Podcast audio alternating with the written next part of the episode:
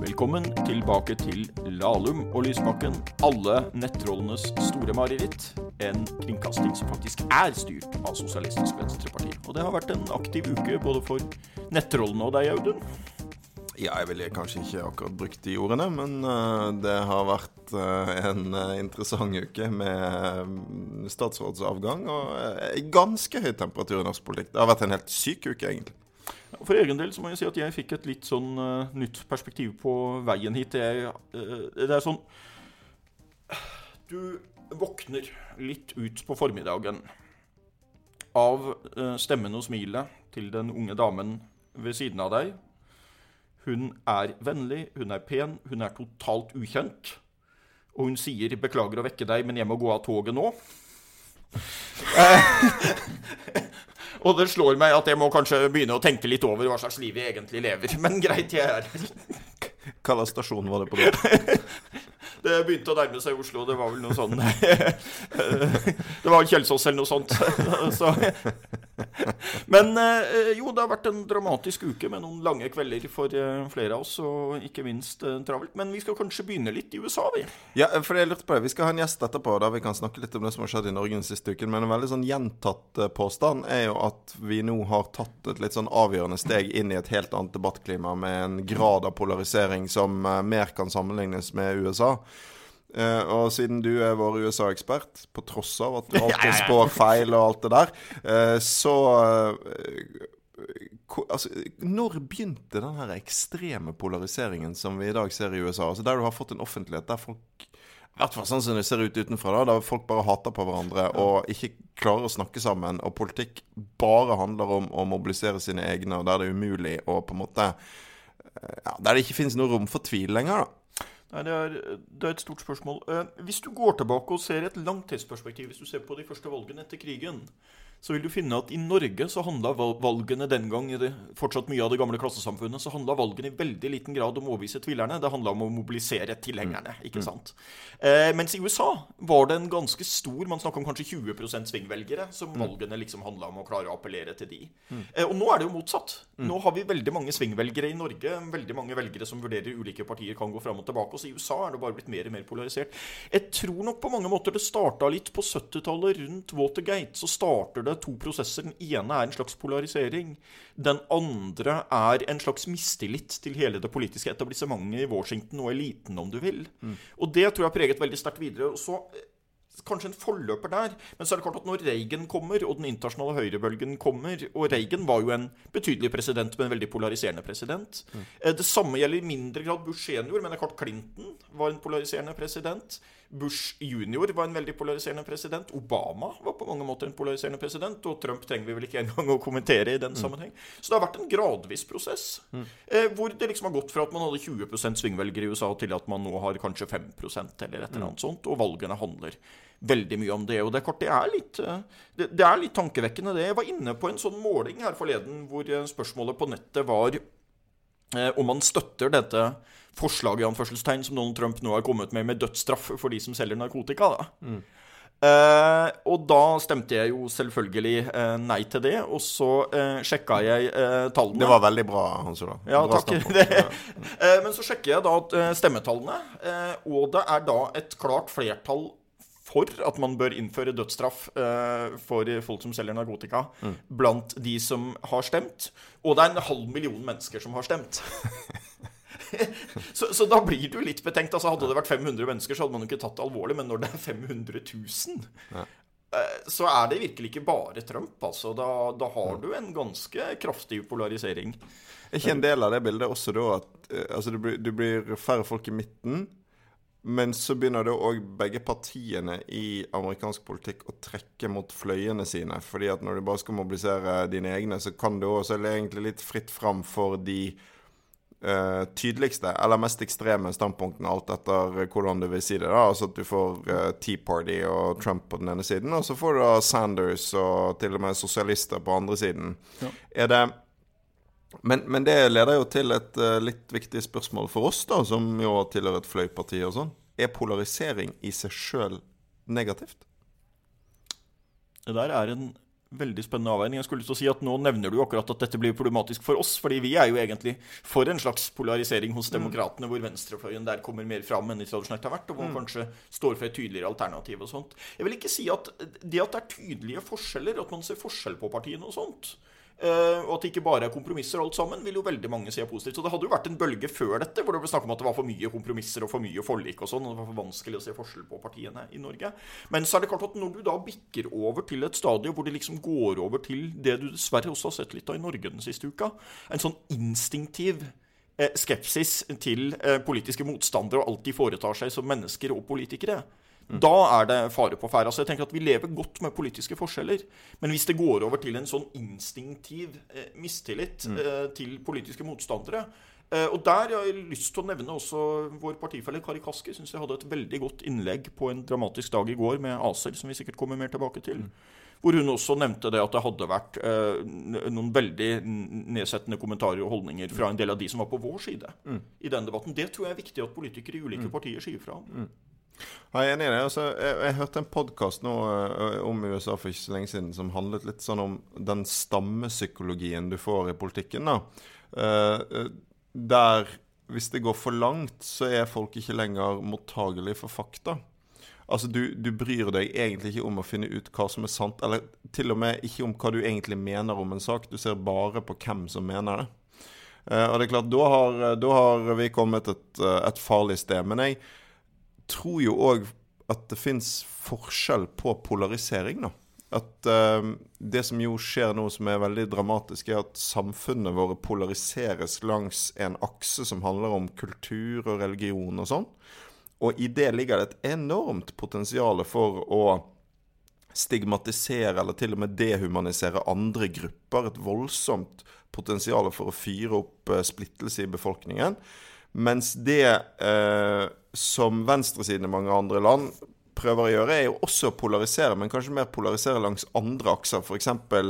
Eh, langs den økonomiske aksen. da. Og jeg vil vel kanskje si at forskjellen der er at mens noen kan begynne å hate hverandre og til og med bruke vold mot hverandre i konflikter om religion og innvandring, så er det veldig sjelden det skjer i konflikter om skattepolitikk og arbeidsliv. Eh, så hvis jeg påstår at den ene typen polarisering kanskje er mye sunnere enn den andre, er jeg inne på noe da? Kanskje, men samtidig tror jeg at uh, jeg, jeg er ikke uenig i, i, i det. Det ene blir jo fort mye mer følelseslada, mye mindre rasjonelt og, og, og, og sånt enn det andre. Samtidig så tror jeg nok du vil se i en del tilfeller at disse ulike typene polariseringer så å si overlapper hverandre. Og at summen av det blir en veldig betenkelig polarisering. Og det er klart at nå Sånn lite eksempel fra de siste dagene da er at nå ser jeg at det er en del som har eh, skrevet veldig sånn eh, eh, eh, engasjert rundt og sier at det er for galt fordi eh, Knut Arild Hareide og Jonas Gahr Støre, som jo har vært to sentrale aktører i siste ukens politiske drama, har begynt å motta drapstrusler om å ha politibeskyttelse. Eh, og Det er da en del folk som støtter de to politisk, som da ikke er betenkt når jeg da nevner at Sylvi Listhaug må ha politibeskyttelse. Og motsatt vei, selvfølgelig, så har du en del av Listhaug-tilhengerne som da er veldig opprørt over eh, det at hun må ha politibeskyttelse, men som ikke da synes det er tilsvarende betenkelig med andre partier. Og der ender det, når jeg av og til konfronterer folk med det, så sier de at ja, men de er jeg så politisk uenig med at de har jeg ikke sympati for uansett. Og da er vi ute på et ganske skummelt spor, altså. Som man må passe på i ulike politiske leirer. Det er jeg enig i. Og så tenker jeg at også i oppgjøret med den hardeste høyresiden, og eh, også i oppgjøret med den retorikken vi mener er farlig, som jo var kjernen ved hvorfor jeg mente det var så nødvendig å, å gå hardt mot Listhaug denne gangen, også der mener jeg at venstresiden skal passe seg veldig for å bruke karakteristikker som stempler mange vanlige mennesker som er eh, kanskje f.eks. er bekymret for innvandring. Det er til og med verdt å tenke gjennom en del av de begrepene som vi ofte bruker for å beskrive den debatten vi vil ha. da.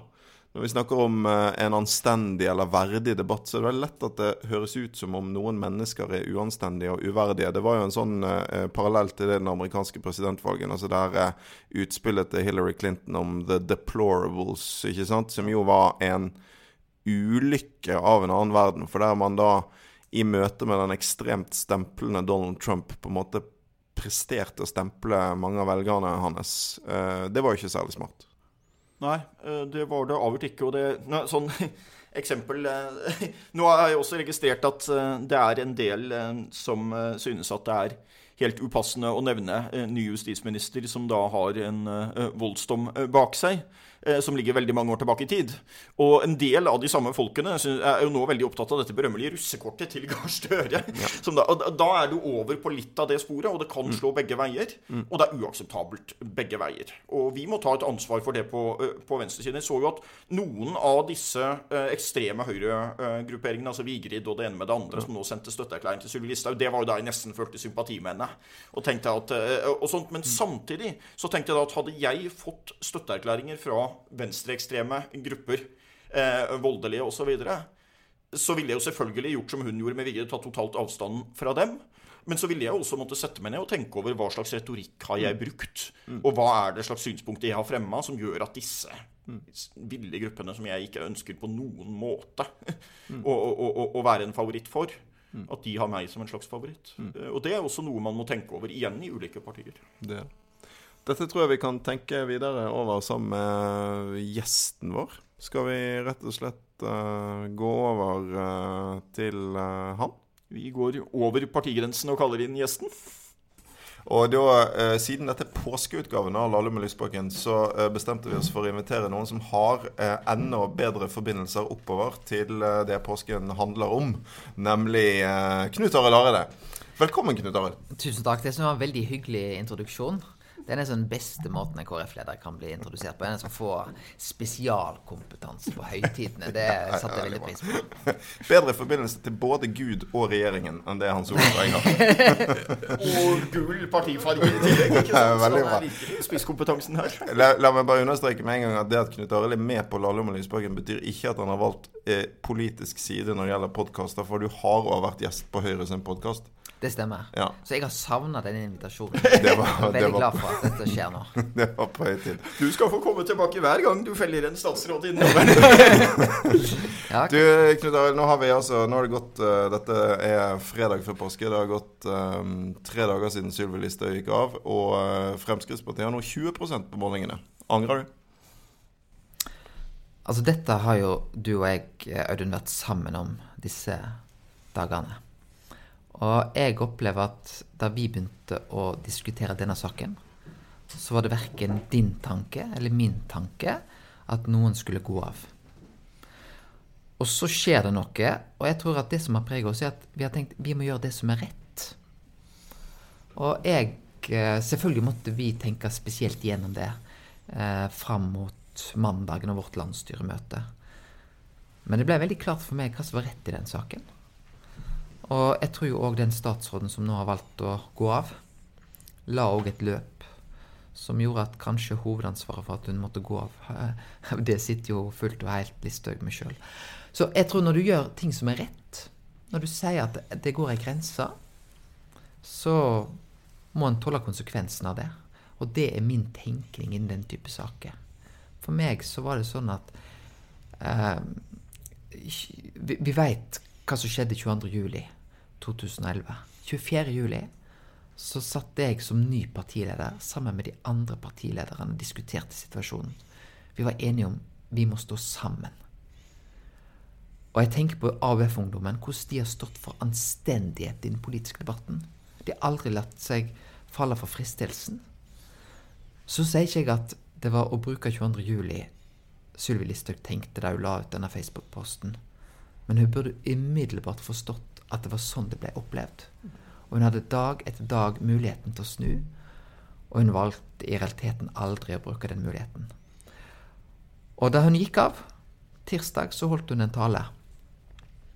Og den talen var en bekreftelse på at dette var rett. Og det du er inne på der med intensjonen, føler jeg er litt kjernen i debatten. fordi at det er jo det vi har fått tilbake veldig mange ganger nå. At ja, men hun mente ikke å såre noen. Eller hun mente ikke å trekke inn 22. juli. Jeg har i hvert fall vært opptatt av å si at det har jeg aldri påstått at hun mente. Og det er heller ikke det som er viktig. Men det viktige er at politikere har et ansvar for hva slags funksjon ordene har. Uh, og at uh, det å lefle med ekstreme måter å uttrykke seg på kan være med på å fyre opp under farlige ting. Det er en utfordring, synes jeg, med den debatten vi har hatt den siste uken. At det for ofte blir litt for utydelig hva vi snakker om. Og så er det jo en enorm forskjell, tenker jeg, på å si ting som kan legitimere farlige konspirasjonsteorier, og bare det å ta for hardt i, eller såre noen. For hvis vi skal være helt ærlige, så gjør jo de fleste politikere det. Jeg syns det, jeg synes det var veldig bra at du sa det. For du sa det, Audun, denne veka. Vi har alle gått over noen grenser. Men da har vi òg hatt muligheten til å rette på oss. Jeg sa jo, da vi hadde fremforhandla Nydal-samarbeidserklæringa, så gikk jo jeg, og så sa jeg det Nå har vi fått til mer på 14 dager enn SV har fått på åtte år, tror jeg. Men da brukte jeg to dager. Da skrev jo jeg en beklagelse, unnskyldning til deg, Audun. Og jeg gjorde det før noen hadde bedt meg om det, fordi jeg opplevde at det var feil, og jeg så i ettertid. Så jeg håper jo ikke at vi skal ha en politisk debatt om at det ikke er lov å gjøre feil. Men det er faktisk det å være politiker, forstå at du gjør en feil, forstå hvordan betydningen blir. Og som du òg sier i dette tilfellet her, det alvorlige her er jo da òg den type tanker som går rundt nettopp Arbeiderpartiet. Og hvordan sosiale medier nettopp Der er det en kraft. Eh, Det er jo der inspirasjonen til den type tanker kommer. Og historien har vist oss det er farlige tanker. Jeg sier jo av og til at både i livet og politikken så er det jo sånn at det store skillet går jo ikke mellom de som gjør feil, og de som ikke gjør feil. Men det store skillet går jo mellom de som klarer å erkjenne og rette opp feilene i tide. Og det tror jeg kanskje gjelder litt over partigrensene her. I ros til deg igjen, Knut Arild. Jeg syns du håndterte det på en forbilledlig måte på en situasjon som jo åpenbart var veldig krevende for eh, deg og eh, KrF å havne i. Og jeg reagerte jo eh, da jeg så at det var noen som sa at det er Hareides feil hvis regjeringen må gå av. For det var jo definitivt noen andre som hadde satt deg i en vanskelig situasjon, og ikke du som skapte problemene for regjeringen. Det klarte de jo utmerket selv. Vi har jo et eksempel i vår partihistorie med Kings Bay-saken som jeg var litt nysgjerrig på om du tenkte på underveis. For der fikk vi faktisk eh, tilbake i 1963 eller vår forløper SF, da, mye av den samme situasjonen. Altså Du sto på vippen, ekstremt press fra begge sider. Egentlig ikke et ønske om å felle regjeringen, for det var helt klart for SF den gangen at Arbeiderpartiregjeringen sto mye nærmere oss enn det borgerlige alternativet gjorde. Men så har du da det der spørsmålet skal du stemme og følge din overbevisning i en sånn sak, og stemme for det du mener er saklig riktig. Eller skal du begynne å ta taktiske hensyn og si at vi kan ikke felle regjeringen nå? Og også det samme dilemmaet med om vi Faren var jo ble oppfattet som et haleheng for regjeringen hvis vi ikke eh, stemte mot den. Eh, og på den andre siden selvfølgelig mange medlemmer hos oss den gang som reagerte negativt på at vi felte en Arbeiderparti-regjering. Tenkte du på det? Eh, Det er jo en, eh, Kings Bay er jo en sak som vi alle har lært gjennom historien. Jeg tror jo nettopp SV opplevde å stå opp for det de mente var riktig. Eh, Så er det klart at det som var litt mer utfordrende med denne saken, var at Kings Bay-saken hadde kanskje en tydeligere, kall det i tråd med parlamentarisk kutyme, eh, mistillitspreg. Og det skal jeg innrømme at eh, Erna Solberg sa det, at eh, vi tøyer noe av det parlamentariske kutymen. Men det er kanskje det som nettopp har prega òg statsråd Sylvi Listhaug, er jo at hun har gått lenger utenfor kutyme. Og jeg valgte, når jeg skulle òg begrunne min mistillit, så var det jo at nå var Stortinget stilt det enkle spørsmålet. Har dere tillit til sittende justisminister? Og da måtte vi svare ærlig, det hadde vi ikke. Men det knytter seg opp til denne saken, men òg fordi vi har sett et mønster fra den statsråden. Eh, Det er jo på en måte sånn Det ville vært veldig vanskelig å si for vår del Ja, vi aksepterer dette, men vi gir en ny sjanse. Når vi har sett et mønster fra sak til sak på sak på nettopp den type polariserende retorikk. Legge meninger til andre. Og det er jo ganske grovt. Og hadde vi forholdt oss til normal parlamentarisk kutyme, så ville jo en en, en justisminister som sier at nå har jeg fått et flertall imot meg i Stortinget, som vil sette terroristenes interesse foran nasjonens sikkerhet, vil jo umiddelbart sagt denne politikken kan ikke jeg administrere. Jeg trekker meg umiddelbart. Det ville vært eh, konsekvensen. og Det understreker vel at hun egentlig ikke trodde på sitt eget budskap. Altså som du hører, så var, altså Hans Olav og jeg var relativt ferske partimedlemmer i 1963, men vi, men vi husker det godt, som du hører. Det, jeg hadde faktisk egentlig Jeg hadde jo skrevet ferdig et innlegg til tirsdagens debatt i Stortinget før det ble kjent at lista gikk av. Eh, og i det hadde jeg faktisk en, en, en passasje om Kings Bay, da.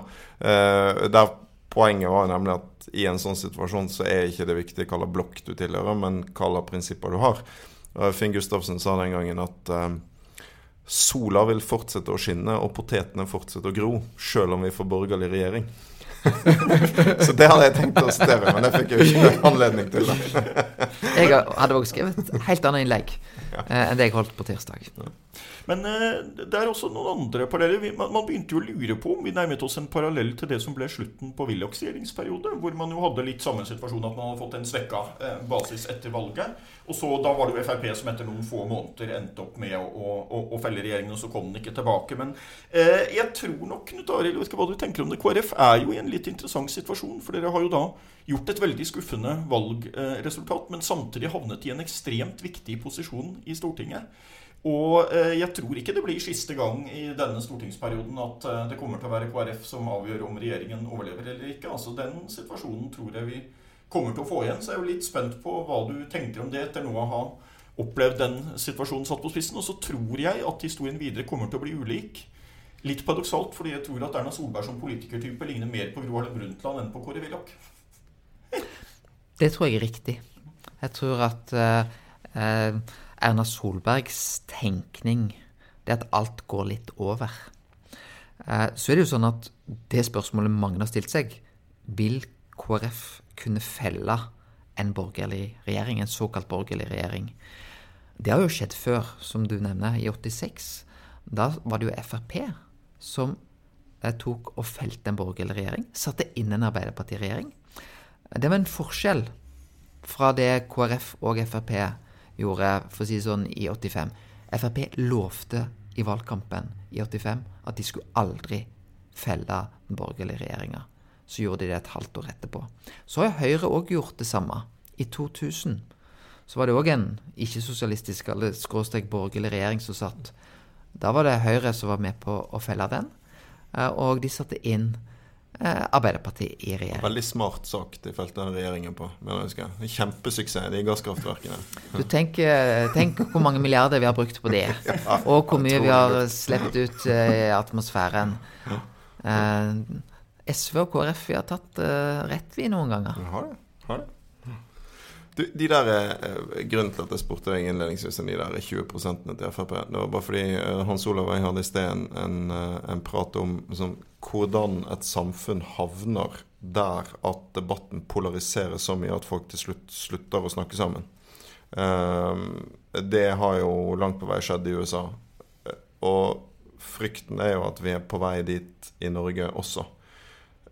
Tror du det vi har vært gjennom nå kommer til å endre noe, eller kommer det bare til å gjøre at frontene blir hardere? Så jeg er veldig usikker, for jeg tror den debatten som har gått uh, denne veka, så opplever jeg at veldig mange i Norge ser nettopp hvor viktig det er at ikke vi begynner å tillegge hverandre uh, holdninger, meninger, som vi overhodet ikke har. Og så tror jeg at mange av de som nå velger å støtte da eh, Listhaug i den saken, de, de Eh, er nok òg opptatt av noe av det samme, men de greier ikke helt å se det perspektivet i denne saken. Så jeg er ikke så negativ til den trenden. Jeg syns at uh, den debatten som har prega Norge den siste veka, den har veldig mye bra i seg. Og jeg tror at hadde den kommet inn på en annen innfallsvinkel, så ville kanskje òg en del av de gruppene som støtter Sylvi Listhaug, sett det tydeligere. Hadde kommet på en annen måte. Og jeg tror at uh, vi vet jo det er en bekymring. Eh, og blant en del av de som altså Det er jo en grunn til at en støtter FrPs eh, innvandringspolitikk. Det er jo en bekymring, og at det er gitt et inntrykk av at vi andre overhodet ikke vil ivareta eh, en, en, sikkerhet. Det er, jo, det er jo feilaktig. Men jeg tror at nettopp det å få en debatt Og jeg tror ikke så sikker på at denne veka på sikt egentlig har vært så negativ. Fordi at det satt ned noen grenser. Og det tror jeg vil bli respektert. Men her sitter ikke vi med en fasit. Men jeg tror jo òg at den kommende tida vil være med på å fortelle historien om denne veka før påske 2018 i Norge. Jeg tror at det blir et før og etter det vi nå har opplevd med eh, For regjeringen så tror jeg det blir et før og etter dette. Først hadde du Olemic Thommessen-saken og stortingspresidentens eh, avgang, hvor KrF også spilte en veldig viktig rolle. Og så denne saken. Så jeg tror at vi ser et før og etter. Men hva som vil komme etter, hvor lang den historien blir, hvor framgangsrik den blir, det aner vi ikke. Mm. Og der kan det skje veldig mye. Så det er i hvert fall eh, definitivt at dette blir en hva skal vi si, mer spennende og for regjeringen mer utrygg stortingsperiode enn det den forrige ble. For det er klart at det at man i forrige periode kunne klare seg med støtte fra enten Venstre eller KrF, og at man nå trenger begge, så har jo KrF da vært et parti som har vært mye mer selvstendig overfor regjeringen enn jeg oppfatter at Venstre har vært. Ja, og, og jeg tenker også det, bør, det må jo bli et før og etter òg for regjeringa. For det har jo vært noe av eh, det jeg har opplevd at opposisjonen har stått sammen om. Den type dobbeltkommunikasjon som er blitt ført og akseptert fra regjeringas side. Eh, og det er jo Skal vi ta den debatten som vi nå har hatt, på alvor, så må jo nettopp det bli slutt på den type dobbeltkommunikasjon fra regjeringens side. For det er ikke tvil om at eh, nettopp eh, Listhaug har vært den fremste eksponenten for en såkalt ansvarlig regjeringsposisjon, samtidig som han har hatt en opposisjon eh, og hatt en måte å bidra til den politiske debatten på som jeg mener er å senke eh, Forsøple den politiske debatten av hvor det uttrykket jeg har brukt, og jeg mener det er veldig dekkende. Så påsken tiden for eh, tilgivelse og gjenoppstandelse. Uh, heter det gjenoppstandelse? Nei, det heter det ikke. Spør han der. Det, jeg aksepterer den. For å gjen, gjenoppstå. Ja. Ja. Eh, og det kommer Sylvi Listhaug til å gjøre som politiker. En, en, men en debatt som jo um, i hvert fall går på venstresiden. Og, og nå det er jo sånn OK, hvordan møter man det her? For jeg tror at det er satt en grense nå for hva du kan gjøre som statsråd i Norge. Det tror jeg er veldig viktig. Det vil jo fortsette å komme veldig mange ytringer fra ulikt hold, sannsynligvis også fra Fremskrittspartiet, som mange av oss vil mislike sterkt. Kanskje også gå over i det området der vi kan mene at det inspirerer farlige ideer. Men eh, det er jo stor forskjell på hva man må reagere på. Eh, noen sier jo at eh, det kanskje er bedre av og til å ignorere ting enn alltid å reagere på ting. Hva, hva, har dere den debatten i KrF? Hva er din holdning til det? For, for meg har iallfall hele reaksjonen på det som har skjedd nå, har vært fordi det var en annen statsråd som gjorde det. Det mener jeg var hele bakgrunnen for saken. Og eh, Som gjorde at den fikk en, også en parlamentarisk konsekvens. da. Um, og så tror jeg at vi, det er jo noe som eh, Ja. Um, kanskje alle partiene på Stortinget må tenke gjennom. Eh, hva oppmerksomhet skal vi gi alle typer eh, debatter? Men i seg sjøl mener dette har vært veldig viktig. Når du sitter som ansvarlig statsråd, så kan du ikke ta pause fra den jobben. Du snakker på vegne av den utøvende eh, makta i Norge. Og vi må jo forholde oss til det. Ellers, det er på en måte den kjerne i vårt system. Og det mener jeg i seg sjøl har vært viktig. Og det, det mener jeg òg den kritikken eh, mot, eh, mot også statsministeren har vært viktig. For hun har akseptert noe.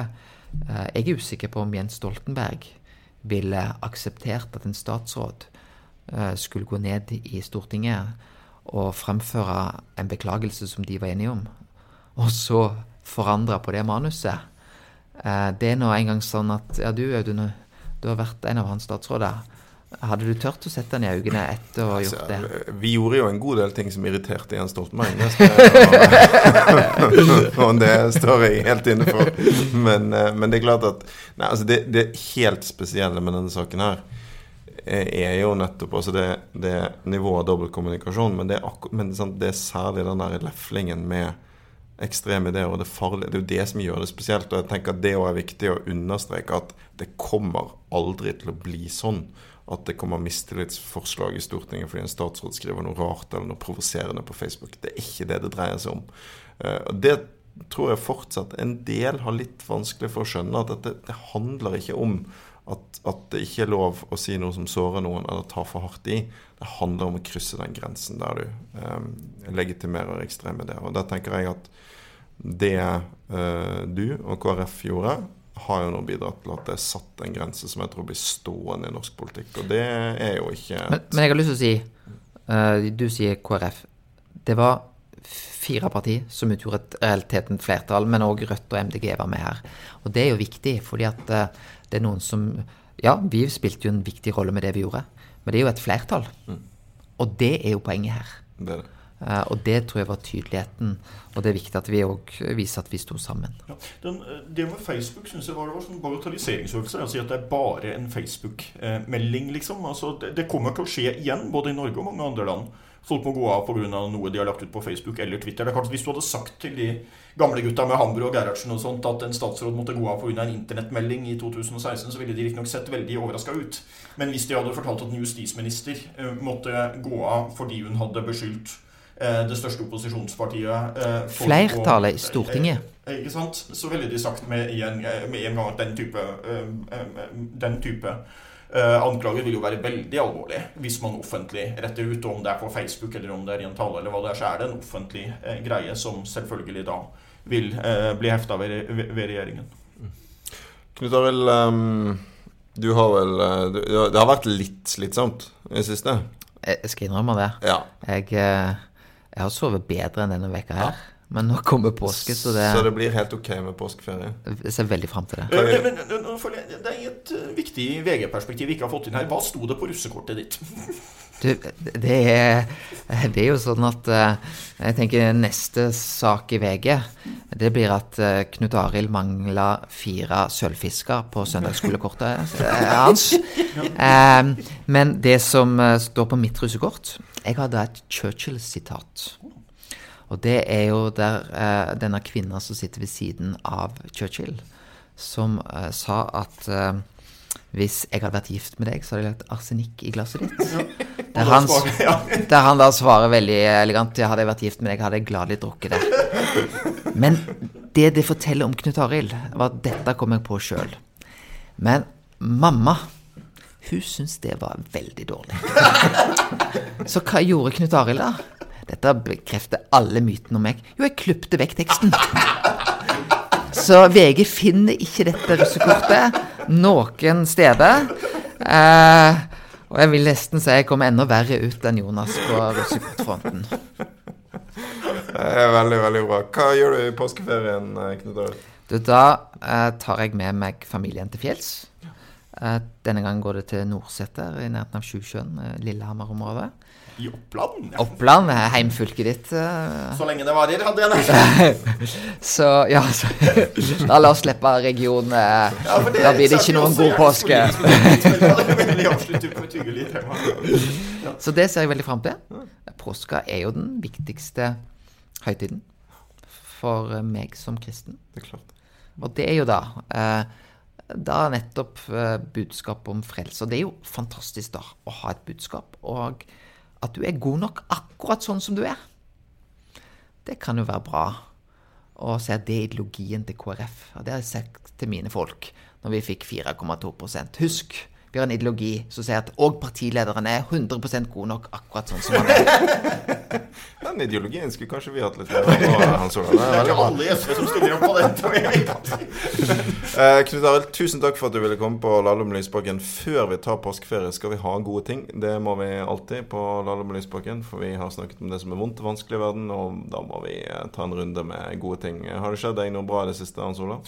Det skjer i hvert fall eh, noe bra nå. Så bortsett, rent bortsett fra at jeg får sitte her sammen med dere i dag, så er det sånn at jeg skal bruke hele påsken på å jobbe som frivillig eh, og arrangere eh, sjakkfestival på Fagernes for 135 deltakere fra 17 land med veldig mange ulike livssyn. Men det aller mest fascinerende når jeg ser over deltakerlista her, er at jeg kommer da til å bruke påskeferien på et arrangement for 105 personer som er født fra 1930-tallet til 2010-tallet. og det er et ganske fantastisk perspektiv, tenker jeg, når du skal bruke eh, påskeferien på noe sånt, at det er virkelig for alle aldre og veldig mange ulike mennesker. Så det gleder jeg meg til nå. Sjakk på Fagernes. Det er ikke verst. Jeg, vet du hva min gode ting er denne uken? Eh, altså, i, i, I familien vår har vi rett og slett gått hen og fått oss hund. Oh. Ja, Det er en stor ting. Ja. Eh, en liten eh, whippet-valp. Kan du noe om hunderaser, Hans Olav? Eh, Det er nok ikke det temaet jeg har størst kompetanse på, kan vi si. Men, Nei, men eh, eh, siden dette er en politisk eh, korrekt podkast, så kan jeg si at jeg har da også gått for en politisk korrekt eh, hunderase. Fordi eh, adelen i England vet du, de hadde sånne greyhounder som de hadde veddeløp eh, med. Ja. Men eh, arbeiderklassen hadde ikke råd til det, så de avlet fram en mindre veddeløpshund. Det er Whippeten. Og så, og så den eh, har vi da eh, skaffet oss en valp av som heter Pil, fordi han løper veldig raskt. Veldig søt. Tisser dessverre litt mye inne, så eh, det skal jeg jobbe med i påsken. Har du en god ting, Knut Arild? Altså, Den type spørsmål er nesten på agendaen hjemme hos oss òg. Og jeg har nesten sagt at nei, det har ikke vi kapasitet til. Eh, så det blir litt vanskelig for meg nå, Audun, nesten når du eh, viser at du har kapasitet. Nei, det jeg har lyst til å si Ungene må ikke høre den podkasten. det, de er heldigvis to og fire, men de maser likevel om, om hund, da.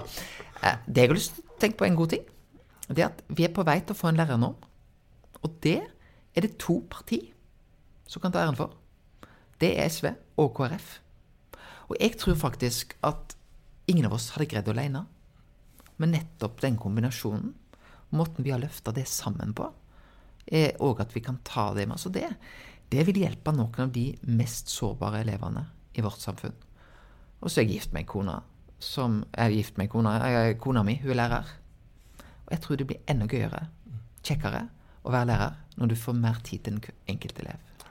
Ja, Det kan jeg skrive under på. Eh, Der har KrF gjort en fantastisk innsats. Vi har vært med på det også i mange år. I dag kommer også nyheten om at Inga Marte Torkelsen, byråden i Oslo, eh, nå er i gang med å ansette 250 nye lærere for å oppfylle normen.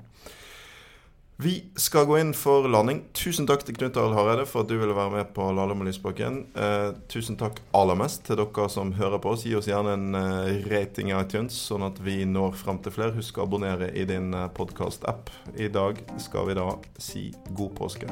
Skal vi si god påske, Hans Ole? God påske. Vi gjenoppstår, men først etter påske.